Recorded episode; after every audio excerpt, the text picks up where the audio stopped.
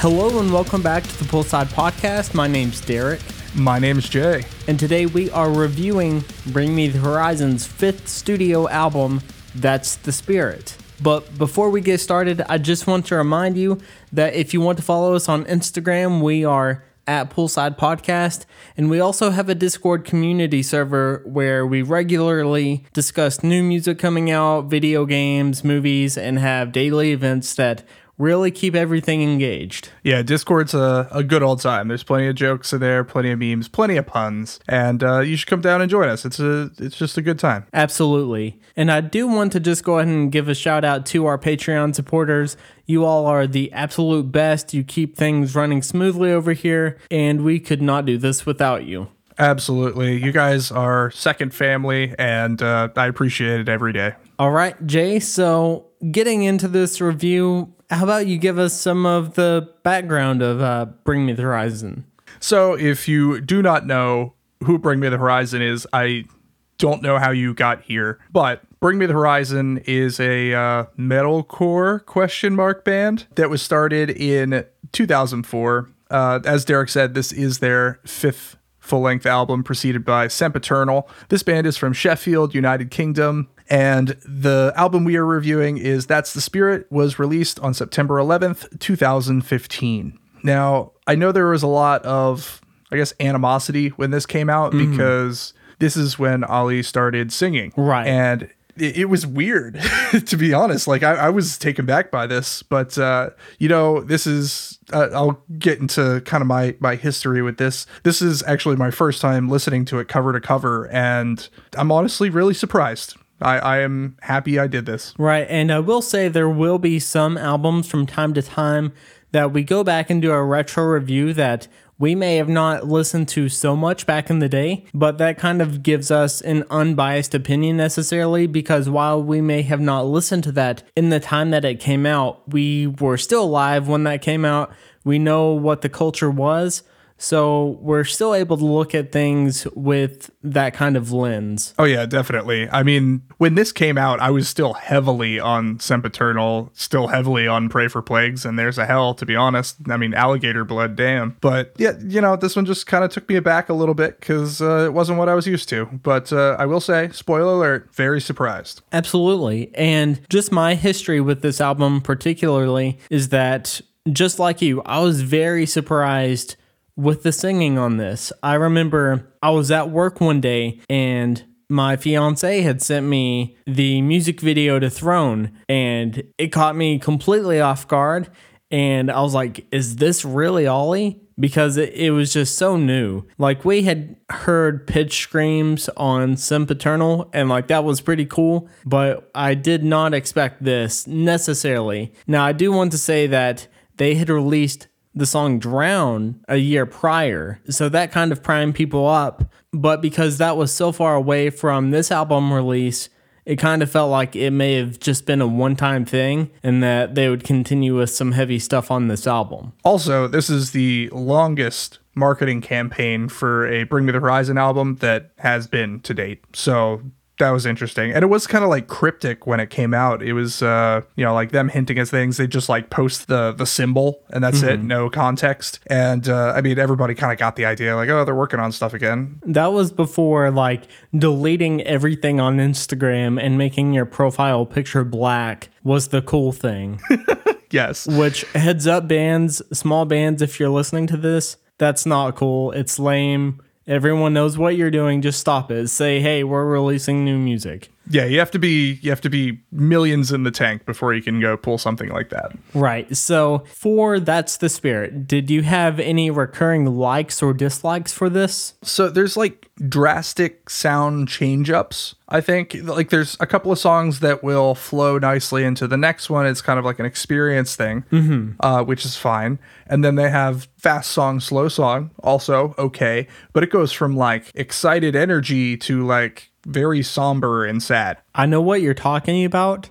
like And- hot and cold. Yeah, I completely agree with that. So once we get into the actual review, I think we're going to be saying pretty much the same things. So, I mean, that's the most I could come up with. Other than that, it was fine. One of the recurring things that I did like about this is that there are no elements in this album that outweighs another. And this is, in a way, an experience album but not in like a very heady type of way because you can pick songs off this album and listen to them individually or you can listen to this as a whole but it's not this like complex thing that you can only listen to this as a full album. Right. It's not you know concepty. It's not like you know the likes of sleep token where you want to you know listen to it start to finish because it's an art piece. Yeah. But it, it does have some I don't know, I guess emotion brewing vibes to it. For sure.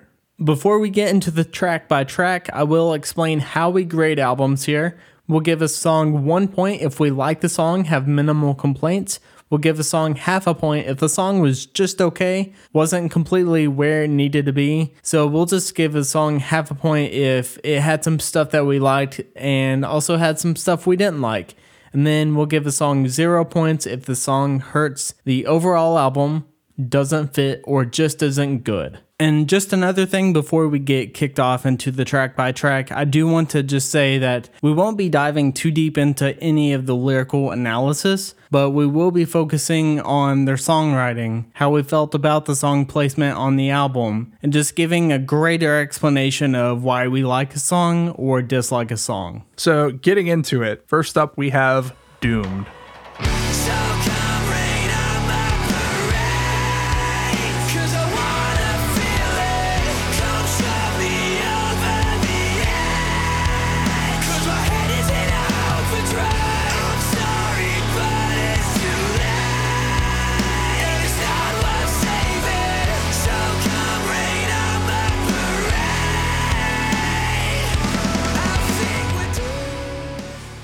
So I think right off the bat, this is a really cool way to open this album. Uh, we got some like chill, kind of cool intro going on. It's a little bit trancy. I really wasn't expecting Sykes to do this well in the cleans department because he comes, you know, pretty pretty much right out of the gate. There's a there's a little interlude there, but uh, it's just like chill. It's somber.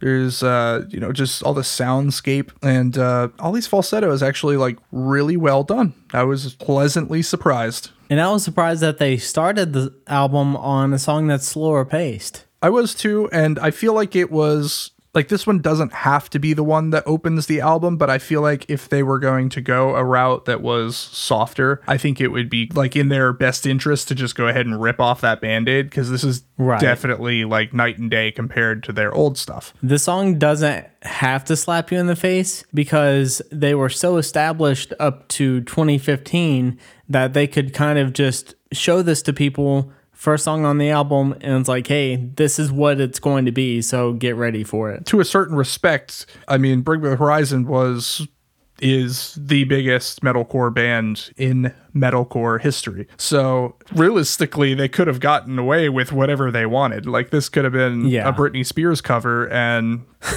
people would be they'd still buy it just to say they yeah, had it. That's true. That's completely true. And I enjoy that the soundscape in the verses has things actively going on, but it's not distracting. And that the drums and guitars in the song are present, but let that soundscape and Ollie's singing have the attention that it needs. Right. So this one also is kind of the first time that we see Jordan Fish actually like take on Bring Me the Horizon as an art form. Mm-hmm. So in Sempiternal, those those sound like the choral effects and the synth and stuff like that. It was just more so to act to like is a uh, an accoutrement to the track. This was more so he has a lead instrument in the band at this point, and I think that's really cool. it's a very I don't know, it hasn't really been done before at this point.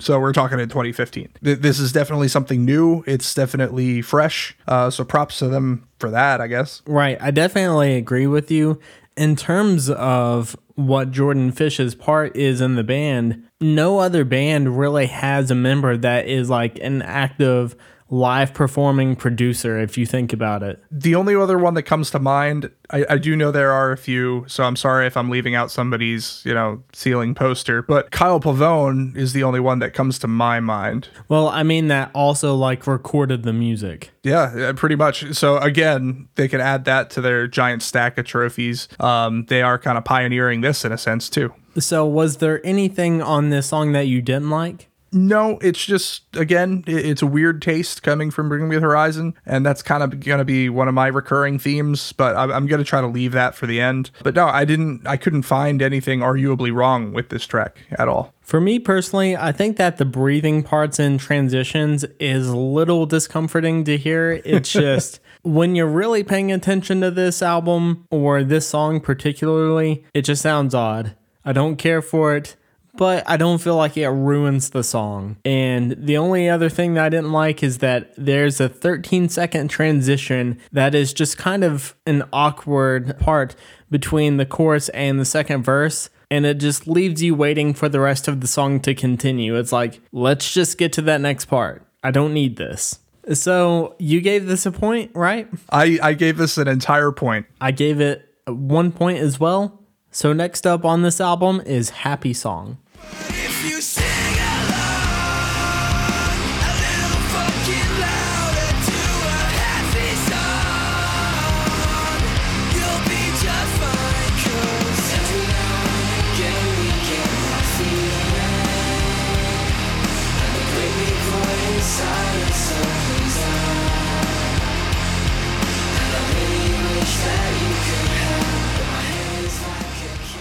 So for Happy Song, I really think that the cheers of spelling out spirit make the song extremely unique. And no other band will ever be able to do anything like this without it being a clear ripoff of what they're doing. I, I know it's just because of the visual sense that I'm getting this, but Teenagers by My Chemical Romance and this song, I always associate them together, and I think it's just because they're cheers. But uh, they, they don't sound the same sonically, like whatsoever. Yeah. But yeah, so I always associate the two. But yeah, no, th- nobody else is getting away with this ever. Now, instrumentally, the main riff sounds really cool. And I'm not sure if this is something you've noticed or anyone else has caught on to, but it almost acts like a hip hop beat. And that's because it repeats for most of the song, but you hardly even notice it. I can't say I noticed it. That's not a that's not a thing I picked up on. The only reason I know that is because I was like, you know what? That sounds like it's fun to play on guitar. And then I realized that I learned the song in like five minutes because it's the same riff that just repeats like a hundred times. It's just a hook. Yeah.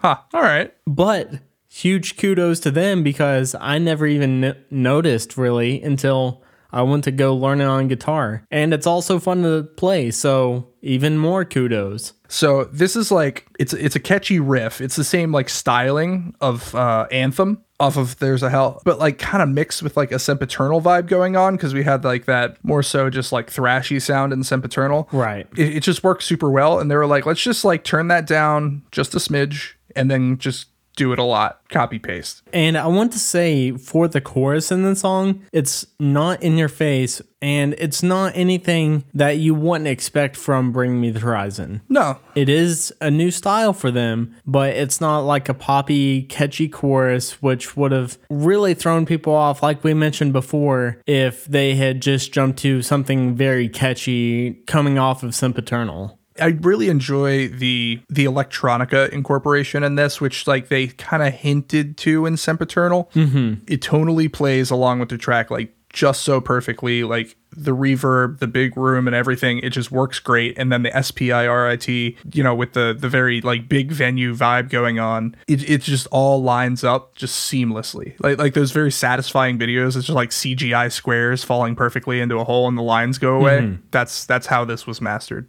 which is fantastic. I can't even hold a candle to how much time that took. Uh, so the lyrical genius of uh, Oliver Sykes strikes again, and this one is probably one of my favorites.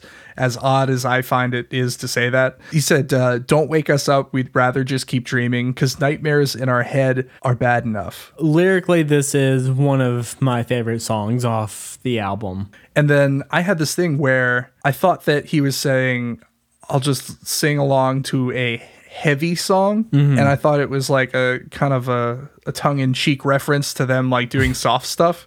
And I was like, Yeah. no, it's happy song. Oh, but that would have been funny. Now, I do want to say this song has a very solid build up to the breakdown, and I feel like this is what they tried to do on Ludens. So, fast forward four years to 2019 when Ludens comes out. I feel like what they did for the breakdown on this song is what they tried to recreate for Ludens, but this song overall just had a better flow to it and a better build up, in my opinion. And once the breakdown gets to the let's go where it goes all in, I love that. That was the best breakdown call out, I think, of the year. Uh, somebody tell me I'm wrong, but I, that was. Mm. And the breakdown is like, it's not just chug, chug, chug. It's it's upbeat. It, it's like happy. It's just like everybody on the same page. Just like let's have a good fucking time and responsibly hardcore dance. That's a great point because overall, I just feel like this is a really good, like, head nodding song and it just has a good groove to it. It does. It- It's just like a I don't know. It, it's a good workout song. It's a good driving song. It's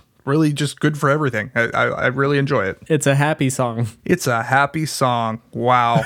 Damn guys. The only con that I have for this is that some could argue that this should have been the first track on the album. That's actually my next argument. So So, see, we're probably going to agree on a lot of points on this. okay. And that's interesting because I've listened to this probably a thousand times, whereas you've listened to this probably 20 times. I am not even going to accredit 20 times. I think that tonight probably just broke into the teens. So like 13, 14. So you will be getting this interesting dynamic where I've listened to this since it came out, maybe a few days before it came out because I got the leak of it, whereas Jay is listening to this years down the road and gets to see it from a full picture perspective. Having listened to their latest stuff, uh, post human, I actually enjoy this more. And I think the production work is better on this than it was on post human. I completely agree with that. I still feel like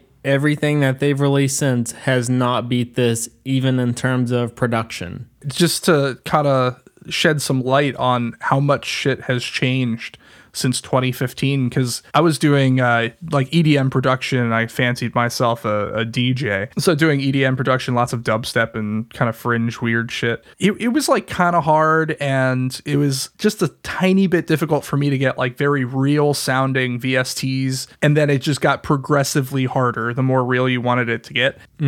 Right now, I am swimming, like headache swimming in just like which VSTs to use, blah, blah, blah, blah, blah, blah, which is amazing because Jordan Fish is just like, oh, yeah, we'll throw this on there. throw- He knows exactly what he needs. And it has gotten significantly harder to be competitive in this field. Just very impressive for this to come out in 2015. Absolutely. This album definitely set a tone of its own, in my opinion, the same way that Sempiternal did. You had bands in the metalcore scene that went the Sempiternal route, and then you had bands that followed this and went the That's the Spirit route. And just personally, I'm more on the side of That's the Spirit. See, I, I'm kind of the opposite. I definitely like heavier stuff. I definitely like more band centric things. I like my nine string guitars. So I, I, I like that side more, but I will absolutely appreciate the fuck out of this because it's it's very impressive. So I gave this one a point. Uh, would you give it? I also gave this song one point. All right. So next up we have Throne.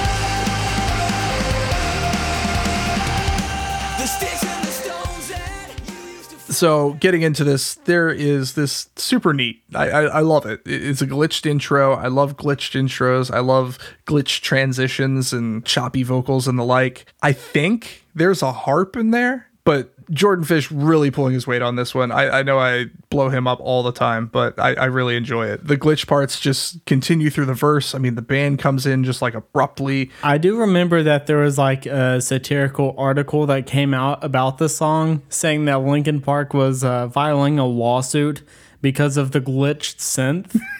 And that's ironic because we were just talking about on the uh, post-human review about how it sounded like Linkin Park. Oh, it definitely sounded like Linkin Park. There's no Yeah. doubt. So to to contra- if you listen to that review, in that we said that a lot of the songs were like heavily Linkin Park based. So on this one though, I think you could safely say I took inspiration from Linkin Park and this is what I made with it and I'd be okay with that. Yeah. This would be like an okay inspiration piece. Now, in terms of songwriting on this on this song, I feel like it continues the good flow of the album to this point. It's similar to what we've heard so far on the album, but it's not overly similar to the other tracks. And while this is a chorus driven song and the verses are short, everything feels balanced. Yeah, it's definitely a very uh, a very solvable equation. It has structure. It's it's on the cusp of formulaic, but not annoying. Personally, I put that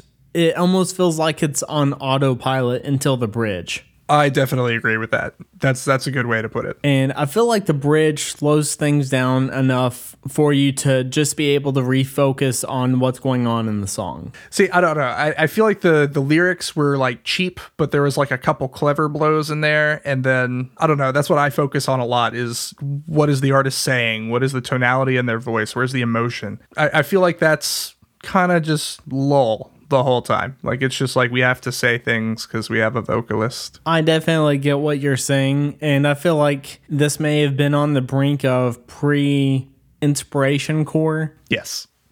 he, he did have one clever one in there. I think everybody will know what it is. They say it 20,000 times. The sticks and stones that use to throw have built me an empire. It's clever. Now, in terms of things that I didn't like, is that the song just kind of comes and goes before you know it. Just personally, I feel like there's too much production in the verses because I feel like you can't really hear Ollie's vocals as well as you maybe should have. I feel like they should have just let the listener to be able to hear Ollie without fighting for attention. I definitely agree. This is the uh, the MacBook of Bring Me the Horizon songs. It, it's over engineered and like for whatever reason dull. Like like it's a, a neat thing. It has neat capabilities, but for whatever it, it doesn't catch the eye. You know, it doesn't have like a pop unless you really get into it. And you're like, oh wow, this is pretty neat. You know, everything's nice and organized. It's great. Now, I do want to mention that this was the song where I heard, or this may have been the first single that I heard from this album. So I think the first one I heard was probably Happy Song.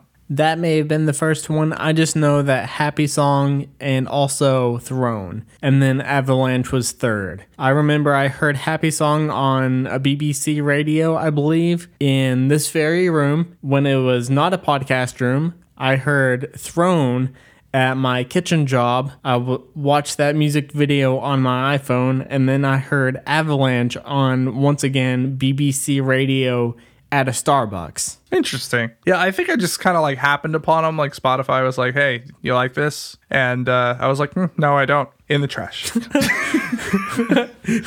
to be fair, that's me for like 99% of things. Man, mine's been weird lately. I, I'm getting like classic hip hop, jazz, not cool jazz, just like your dad's jazz. You know, Ugh. it's weird. it's very, very strange. I don't know what's going on. I'm not listening to any of this. Um, I've listened to like Tesseract and this album, and that's it for like an entire seven days. And it's like, you want Barry Manilow? No, Yeah, that's odd. I fucking don't. so, in terms of points, what did you give this? So I gave this one a uh, a half a point just because like after the third or fourth time the the throne part got old and all these pitch screams in the second half just like get to be a lot. Okay. It just weighs. But yeah, so uh, half a point from me. That's Other fair. than that, I think it's decent.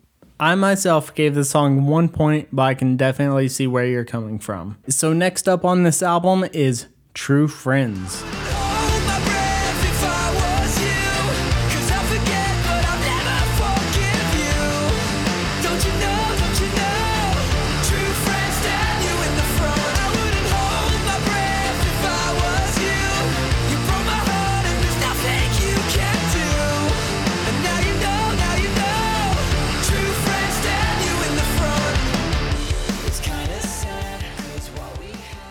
So, Jay, if I had a guess, I would think that you like this song because, as you like to say, the intro feels very epic. It does.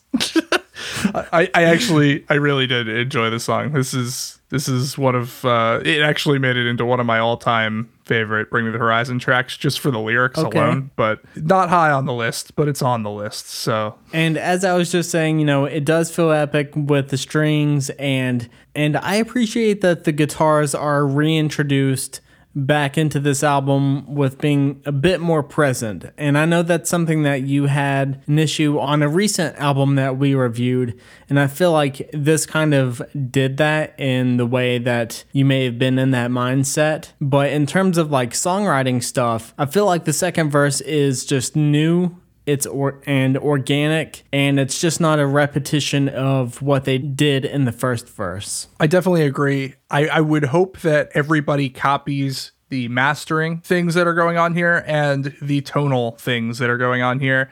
Maybe not so much the writing things that are going on here, because I think that's where my biggest problem lies. Okay. Because I, I feel like Lee is an incredibly, incredibly talented guitarist because their old stuff is it's pretty fucking hard to play. Like there's a couple on Yeah. there that I won't even touch.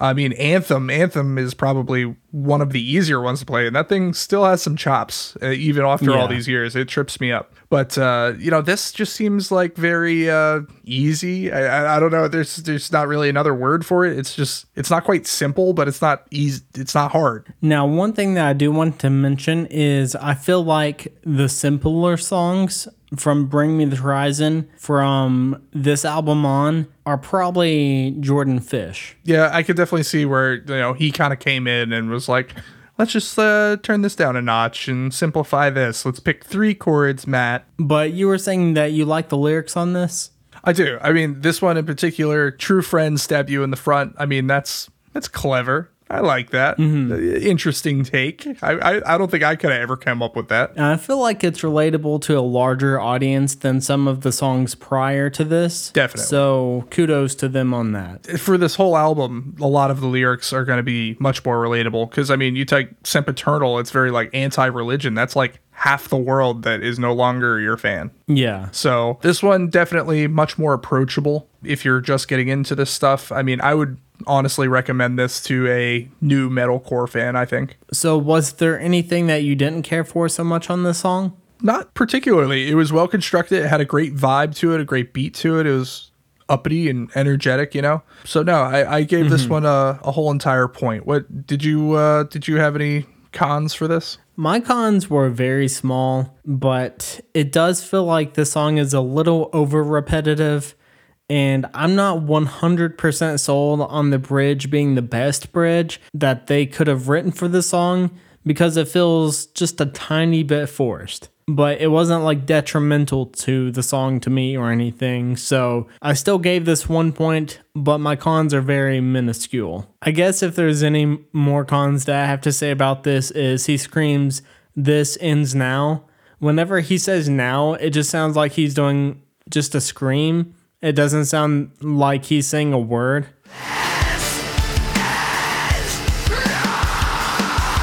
Yeah, I, I I see what you're talking about. Yeah, it just it sounds like just vocalization and not actually a word. So I gave the song one point for True Friends. What did you give this? Yeah, for True Friends, uh, a whole entire point for me. It, it was an okay song. I, I thought it did well. So next up on this album, we have Follow You. So you can drag me through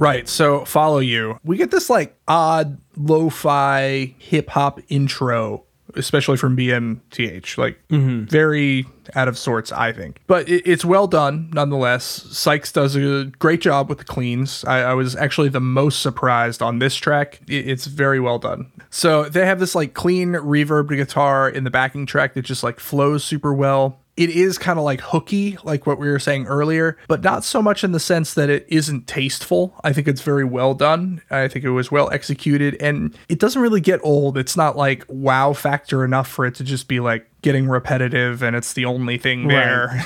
but I think it just blends in super well. It, it creates like this nice ambience that's pristine. Very well done. And for me, Ollie's singing in this is some of my favorite that he's ever done. Agree. And on top of that, I love the clean guitar in this because the parts aren't overactive, but once again, they're present. You know they're there. So it creates this full canvas of there's vocals from Ollie, there's guitar from Lee, and then once the full band comes in, there's drums from Matt.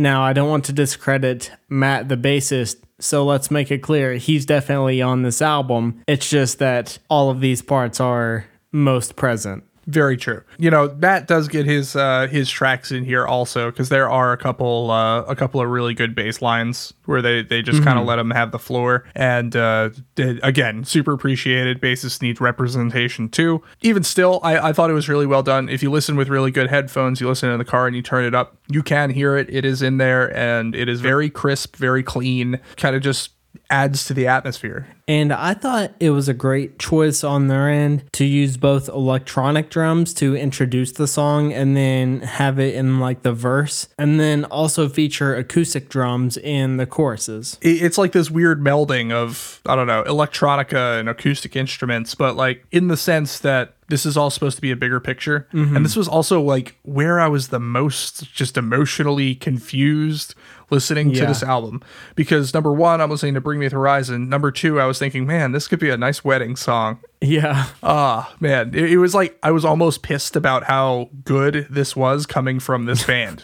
Genuinely, like I, I even told my, I was like, "What the fuck is this?" It is a beautiful song, though. I really like this song. like seriously this would be a decent wedding song like i'm just saying Yeah. like first dance father daughter dance like damn bro it would be awesome and it comes from a band that wrote shit about you know put your middle fingers up if you don't give a fuck also a great wedding song depending on where you're from i, Do you want Bring Me the Horizon to play at your wedding? I do Head over to bmthweddings.com. fuck This podcast is not sponsored.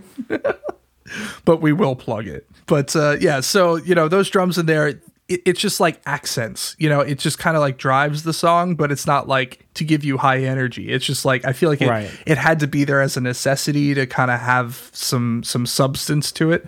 Otherwise, the song would have felt flimsy, and it does really really well. It's very artsy. It's very jazzy. Lovely. Now, there's also some piano in there, and their usage of piano just works as a great element to help transition from one part to the next. So I, I really enjoy this. I love metalcore bands that can incorporate some keys in there that are you know actual keys and not just like synth pounds. Yeah, just not bullshit Yeah. keys. Yeah, exactly. Somebody had to put artistry into that. It's not just like I can play the D chord because it's kind of weird. Did you have anything for cons? Absolutely not. As I said, you know, this is just genuinely just a beautiful love song, and I feel like it's a realistic love song. It is. It's very nice. It's very well done. It's just like simplistic. It's nothing special, but it is at the same time. It, This is a mature, like, realistic in your later 20s, early 30s kind of love song, not a I'm listening to this when I'm 15 years old. right, right. That's you know that shit is like Taylor Swift. This is Shania Twain.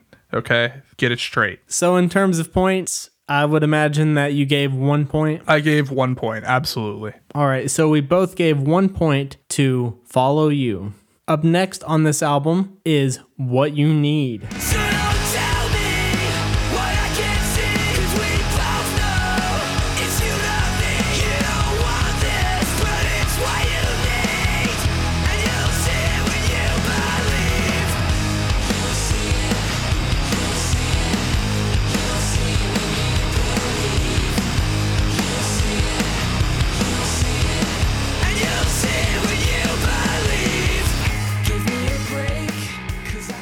So what you need? I feel like they're trying to sell me something at this point. This is what you need. BMTH is what you need. BMTHweddings.com. So, what you need, I feel like this was kind of like a SoCal post-hardcore acid rock conglomerate, which is really weird because they're British. But I also know that they do a lot of work in LA. You know, I'm glad that you mentioned that because I've always like been searching for like what I could describe this song as, and I feel like that's the perfect explanation of what it is.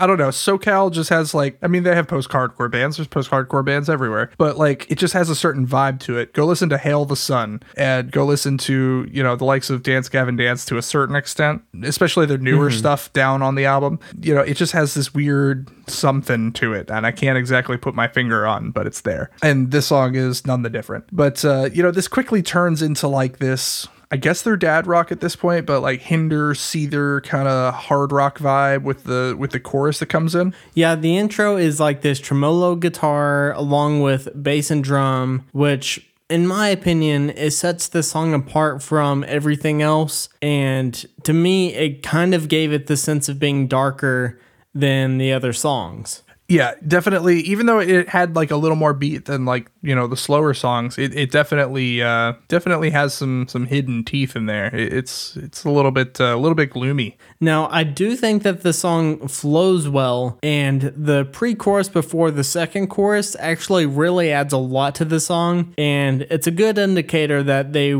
just weren't trying to get back to the chorus as fast as they could. And I'm always a fan of that, and I also like that they didn't have a pre chorus before the first chorus because we weren't expecting it, so it was something new. Definitely, this is this is very good musicianship, and I, I'm very happy with it. Now, I'm not sure how you felt about the solo, but I thought it was prime. It's not complicated at all, but it's a good lead out of the bridge back into the final chorus, and it kind of ties up the whole picture. I was actually very surprised. I think Lee hasn't had a solo in a minute. I don't think there was any on Sempiternal, at least not that I remember. On Count Your Blessings, there was definitely solos, but Yes, this is more like, it- it's vibey. It's yeah, it's it, it has blues in there, man. Like mm, it's it's very well done. I don't know. It's chill. You can just listen. It's a very casual listening experience. You know, It has personality to it. it does. It, it is very well chosen, and I, I love seeing that in there because it really shows how they've like matured as musicians and i honestly wasn't expecting it. I thought that this was always a sellout album is what i viewed it as kind of like what Fall Out Boy did. You know they, they were like all right yeah we did our thing we're selling out now we're old. And i i quickly realized actually listening to the whole thing cover to cover that this was more than that. It was more so like we just want to make music for the fun of making music instead of like trying to get somewhere. We're not trying to flag a because mm-hmm. you know we're just trying to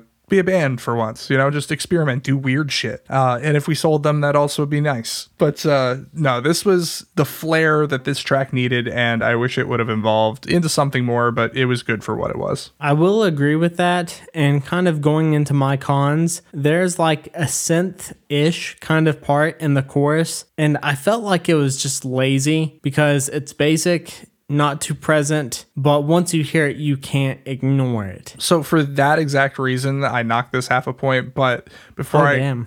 yeah, before I even get to that, I honestly, I, I like it for what it is. But yeah, half a point for me. I just thought, even though it was very tasteful, very well done, it just didn't rub me the right way. I completely get that. And the only other thing that I didn't care for so much in this song is that the lyrics in the bridge are just a touch too far for me and to the point to where it cheapens the song. I yeah, I get that. It, it's like they tried super hard, and you can tell. Yeah, because he says, yeah, hell yeah, and then cutting your wrist and all that stuff. It's like, it feels like you're trying really hard. What he was saying about cutting your wrist, remember that because that's a con in my next thing. So just we're we're gonna bookmark that right there. So you gave this song half a point, and I gave this song one point. So there's a little bit difference on our grades there. That was for the song What You Need. Up next is the song Avalanche.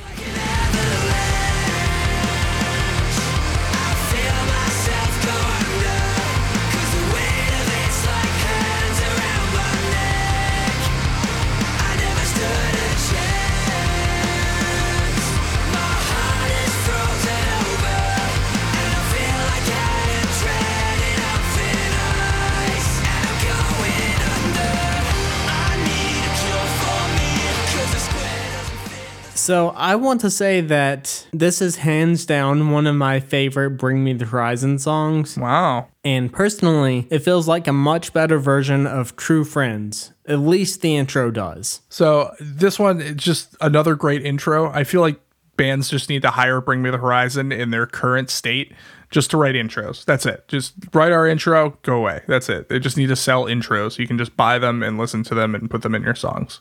I mean, intros are like the first 15 to 30 seconds of a song. And personally, that first 15 to 30 seconds kind of tells me what I need to know. No, definitely. I mean, first impressions, eh, you know what they say, and they just do it super well. I, I don't know what it is intrinsically that they just get. Now, the clean guitar riff that starts in the first verse, in my opinion, is perfect. And it definitely deserved the little intro part of its own before the vocals and the drums came in. I, I definitely agree with that. I, I think that every part of this song is like very well crafted, and each one just kind of like comes in. It just like chimes in. Mm-hmm. It just works. I, I don't know why. It just it just all melds together so beautifully. And I mean, there's no reason it shouldn't, but even still, they just like they picked prime tonalities for everything from drums to bass to Mr. Fish's stuff, whatever you want to call that. And even Ollie's voice, you know, it has like a certain warmth to it. Although this is kind of a morbid song. But at the same time, like, it's very relatable lyrics because just uh, not going fully into the lyrical analysis, but this it, the song is about ADHD. So just in the lyrics, I can definitely like relate to some of the things that he says in there. I, I didn't really look into the lyrics all that much, other than you know surface value and just familiarizing myself with them. But now that you say that, I I totally get it. That makes so much sense. And then just things like depression, it feels like an avalanche. I feel myself go under. I just love that. That's good writing to me. Initially, when I heard that part, I, I thought it was about you know like drug addiction because you know Ollie Sykes had an addict. He had ketamine problems, and I would imagine probably drinking problems because that kind of goes hand in hand with the party scene. And I don't know, I feel that on a personal level. Like that's that sucks. It really does. It's a lot of weight on your shoulders. Right. You know, I, I feel that the whole avalanche thing. And then the last little bit that I wanted to say about this song is that I feel like the bridge just comes in no problem, both lyrically, vocally, and instrumentally. Just everything is one cohesive piece that all matches perfectly. And that's just one of the reasons why this song is one of my favorite songs of theirs. This one is definitely one of my favorites on the album. I'll say that later. But real quick, before we leave the cons on this, what I was saying earlier, the cut me open on this track, right after the cut my wrist and play in the blood or whatever from mm-hmm. the last track, I, I feel like it's a lot. that's that's a lot really close together. But I gave this one a point. I gave the song one point as well. The next song up is Run.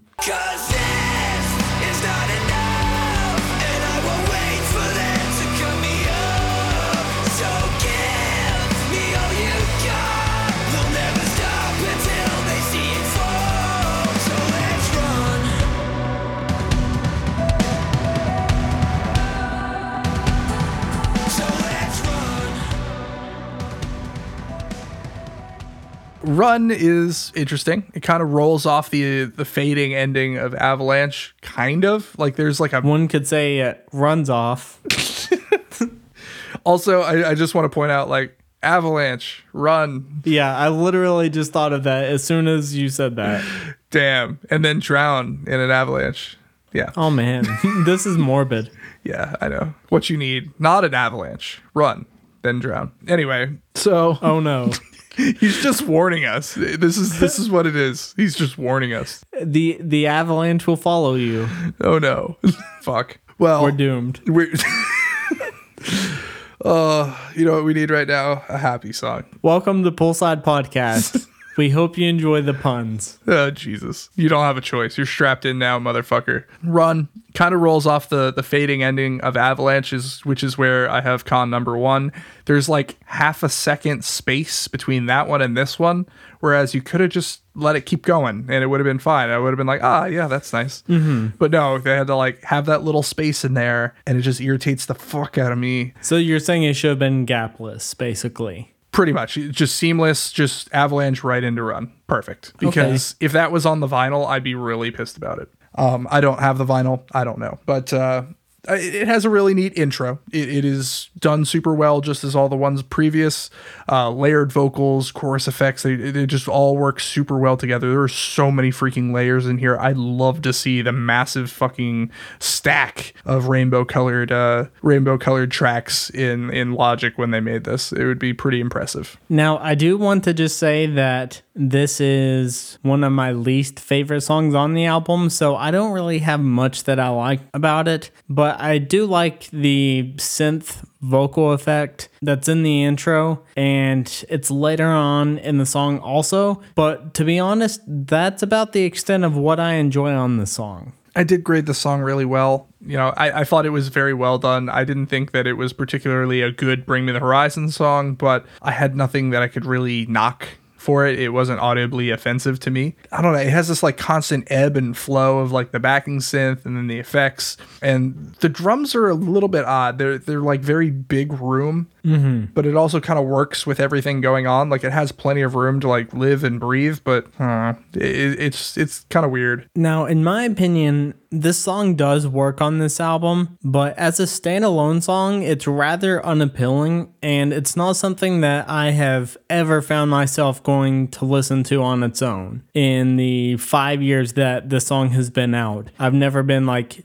you know what, I want to listen to Run. I definitely agree with you. Um, I feel like this is the the little like chocolate mints that you get after you eat at Olive Garden. I like those. Well, yeah, like they're good, they're great, but like you need them like to steal them from the basket on your way in, so you can eat them before your meal, or you can eat them after your meal, but definitely not in the middle. It's not the main course, it's it's more of like an afterthought. Yes, exactly. This would have been a good Okay. deluxe edition add-in, a good album ender, a good album opener. Um, but I think like in the middle where you kind of need that extra little umph just to push through and get to the maybe beefier meat tracks, this is not where you want it. And strange enough, it is just about like mid album. There are a few more songs left on this, so it is very lackluster in where it sits on the album. Yeah, I honestly think that I might knock this a half a point because I did give it a whole point. I, I'm gonna knock it half a point just because like I, I- feel like the album honestly would have been better without it. Although it's not arguably a bad song in any stretch, in my opinion, I, I don't think that it aids the album in being a better musical composition. And that's why I had to give this a zero because I feel like you can take this out and you won't be missing anything. The song doesn't offer anything that's not really on the other albums. I mean, you have your electronic elements in there, but that's on other songs. So that's not like it's really a new element. And everything else is just full band. So the only thing left would be the theme of the song and the lyrics. I feel like its only purpose on this album is to be like the sweet to Drown's salty, and that is what I'd expect would be, you know, a tickle to a punch. Mm-hmm. And yeah, we're, we're down to sweet and salty. So that's a little weird at first. It's a little off putting, but I feel like that's its only purpose is to kind of be a contraster for Drown. I completely agree with that. And in terms of like Ollie's singing, I feel like his singing in the verses is just dynamically uninteresting. And personally, it doesn't keep me engaged. And this song feels like something just to get you to drown. But it's not interesting enough to have its own identity, as we are mentioning, to really do anything for the album. So that's why I gave it zero points. Yeah, so I had given it a point because I think it is a good composition, but after you know reevaluating, seeing that you know maybe this is just here to be a uh, a beginning of Drowned, pretty much just to make Drowned pop more, uh, I am gonna knock it half a point. So 0.5 points from me. So half a point for you and zero points for me for Run. The next song up is Drown.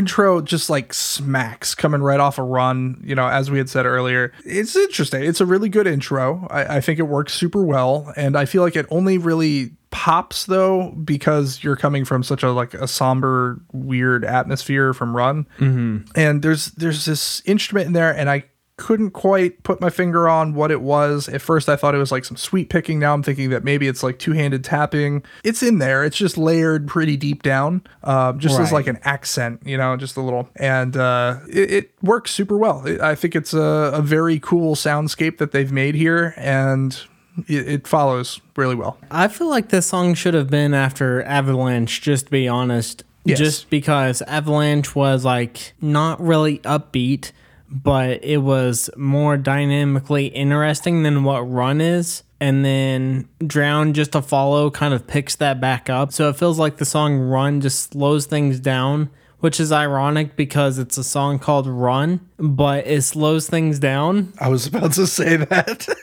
I feel like that's definitely backwards. Subject matter wise, too, Drown kind of makes sense after Avalanche. So Yeah, but melodically, just every part of the song makes you want to sing along to it. This is another favorite of mine by this band, and this is just another song where every element in the song has equal exposure, and the song is better for it. I definitely agree. It, it is very well put together. I feel like everything is on the same playing field. There's these little bits and pieces in there that really just make it work. The the sad and the somber tracks kind of work with their odd vibes from the old days, but like this is almost like straight pop punk in a, in a sense. I, I I don't really know what genre this is. I could borderline get that like newer style pop punk. Right. Yeah, definitely newer style, not like, you know, knuckle puck.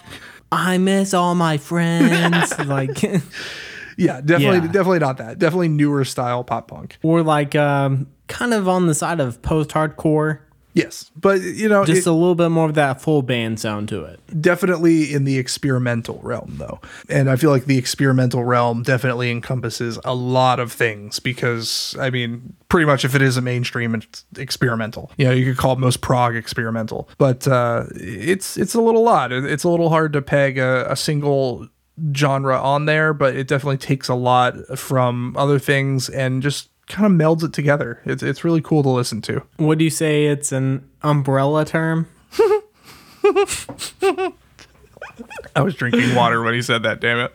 just just spit water on my fucking seven hundred dollar microphone. It's good for it. But no, I, I appreciate there. There's there's a lot of full band sound going on here, and I really appreciate it. There's lots of great mixing. Um, everything was like perfectly level, tonally matched. The reverb on you know the the backing track just matches up flawlessly again. Mm-hmm. And it's like kind of inspiration core, but it also feels genuine. Right, and that's something that Ollie does is that he can have lyrics that are similar to maybe some other bands in the scene, but because of who Ollie is, you know that you're getting honest lyrics. Exactly. I, I feel like out of everybody, he has the platform to be that honest. Mm-hmm. And 99% of the time, I feel like he does. And honestly, like, isn't that so refreshing that the largest band in this scene, in my opinion, is filled with people that you feel like you're getting honest lyrics from?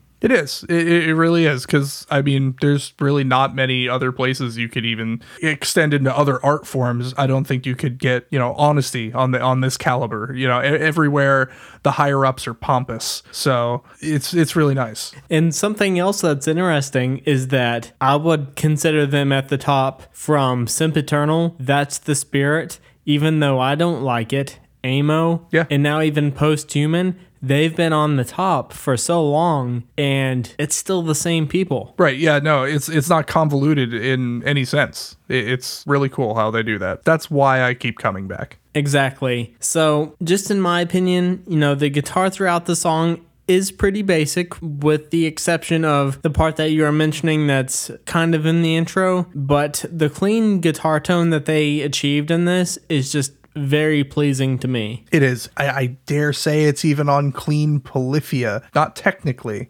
but like mm-hmm. tonally. Yeah, tonally, I definitely see that. like chimes. It's bright, but not like too bright to the point where it's crispy. It's just like That warm, smooth tone to it. it, it does, yes. And I, I don't know. I love it. I, I want to steal that Samirax effects because uh, no, that, that, it's fantastic. And just to finish things up, because I personally don't have any cons for this, I just feel like the outro where it's just guitar and Ollie singing is a great way to end the song. I definitely agree with that. The only cons that I really had for this is that the structure was like formulaic and I didn't really want it to be, but it does like switch it up at odd times. Uh, so that that's it, was a little bit off-putting to me uh, in a sense, but not enough to knock it. It was just like if I did it, I would have maybe changed this Okay, that's fair. So one point from me, one point from Jay. all day. All right, so the next song up on this album is Blasphemy.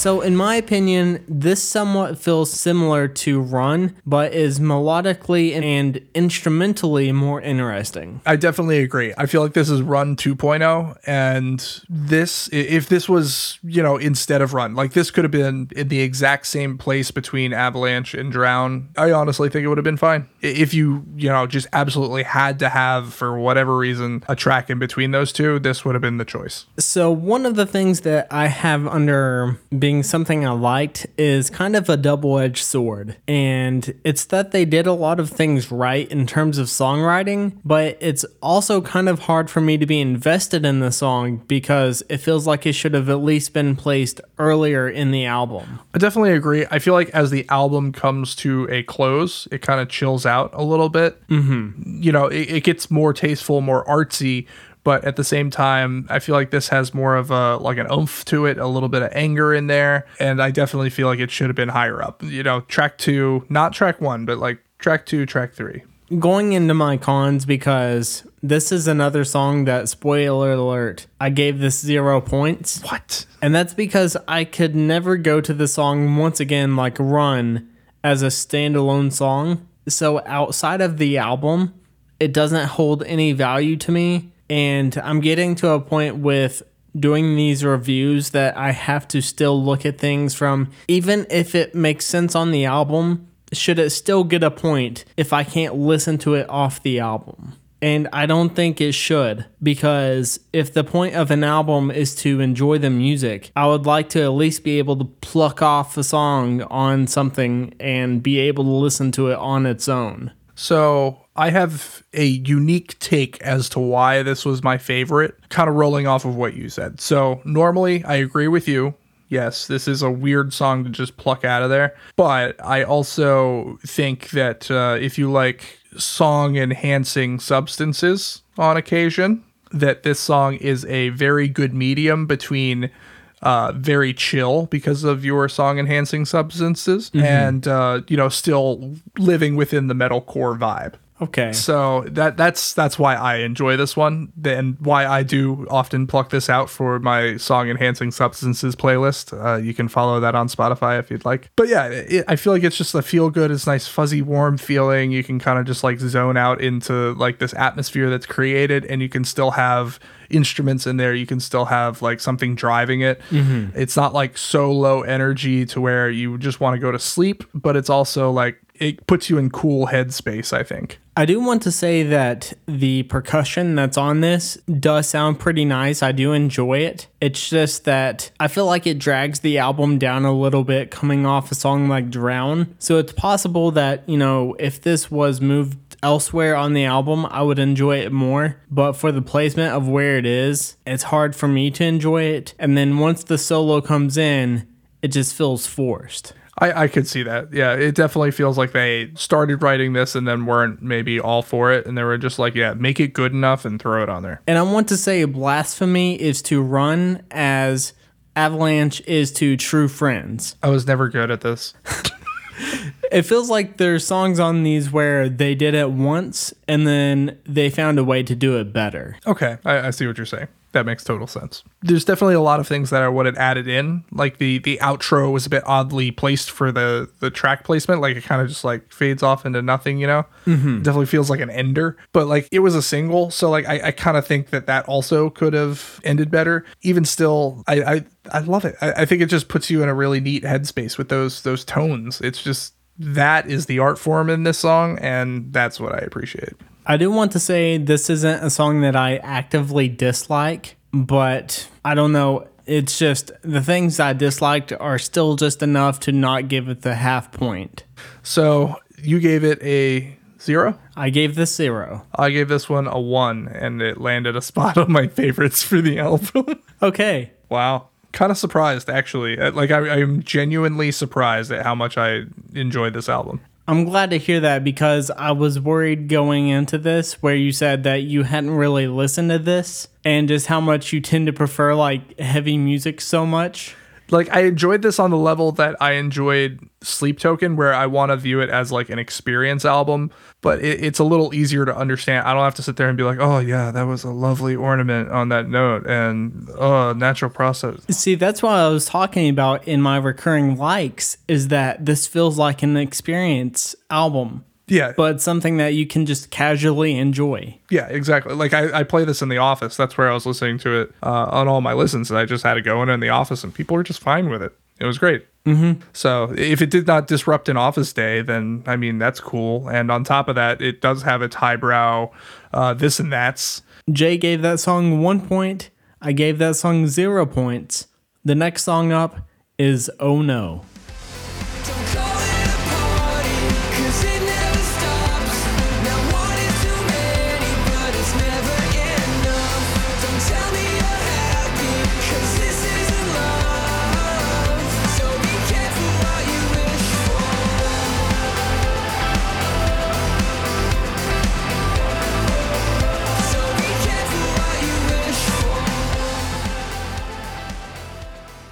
That's the spirit is coming to an end. But I think this is where it kind of gets super odd for Bring Me the Horizon. Not bad in any stretch, in my opinion. It just I feel like it doesn't have their vibe, even though we're like now into like a new vibe. I feel like this mm-hmm. just has like no Bring Me the Horizon vibe whatsoever. See, I feel like, you know, because this is the most electronically driven song on the album, it was pretty much an indicator of what was to come. See, I still haven't listened to Amo, so I don't know what's That's on okay, there. don't. I, I genuinely I have not heard a single song.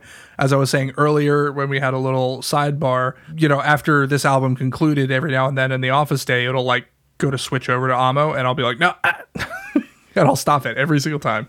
And before anyone gives Jay shit about that, it's that, you know, it's not like you actively avoided the album. It's just that you just weren't actively also looking to listen to it. Right, exactly. You know, I, I have these pretty much all of the the Bring Me the Horizon albums saved except for like the older stuff because they kind of conglomerated it in Spotify. But yeah, so I, I just I don't want to be let down, so I'm not mm-hmm. going to put myself in that position to be let down because I don't want to have to think about it in a bad context. Right. And also just knowing your taste, I just don't think you would like it, to be honest. Yeah, see, that's that's what I'm worried about. So I, that's why I don't want that for them. So I'm just not going to expose myself to it. I'm not going to say anything bad about it. I'm just going to say I haven't listened to it. You avoid that album the same way that I act like season 8 of Game of Thrones doesn't exist. Wait, wasn't season eight the last season? Yeah. You're just still waiting on a season in your head. You're just Oh, okay. So if anyone here likes Game of Thrones, you've had to at least watch season seven. Yeah. So at the end of season seven, you remember that they're all on boats headed to King's Landing. yes. I just imagine I, I like to come up with this little fan fiction in my head of what they went on to do. and I just act like season eight does not exist. Khaleesi walked in. Cersei was like, "Ah, yeah, she got dragons. We ain't fucking with this," and just left. It's basically just like Sailed west. the uh, new Star Wars trilogy with Rey, Finn, and all of them. Just act like it doesn't exist and it's okay. Pretty much. Yeah, they just, they just The Mandalorian's all you need. honestly though it is however I, I know we're super super far off right now but i realized that unless you watched like the old star wars i don't want to call them cartoons but they're the, the clone War series a lot of people Yeah. don't know who ahsoka tano is and she was just introduced See, I didn't watch those, but at the same time, I'm not like a super casual. So I at least like knew who she was, that she was friends, like borderline almost had a relationship with Anakin. Right. So like I had the context of who she was without having to go look it up. yeah because my wife was like kind of confused she's like well why does this lady not want to train the baby yoda i was like nah you gotta watch clone wars to understand Yeah. So yeah, there you go. So if you didn't know, Ahsoka Tano is Anakin's Padawan during the Clone Wars, mm-hmm. the episode two. I, I guess it's kind of in between episode one and episode two. So yeah, there's that, and that's somehow related to Game of Thrones. I forgot where we left off. Which is related to Bring Me the Horizon. Coming full circle now. If you want to hear more, go subscribe on Patreon where you'll hear Broside Broadcast where we'll be having these kind of discussions. I love that it like sonically just just works like the, the same amount of syllables. Back into oh no, Let- let's finish this thing up. We're, we're almost there. All the clean guitar in this, it, it was really well played. I, I think it was like perfectly voiced in the track. This is like a good car track.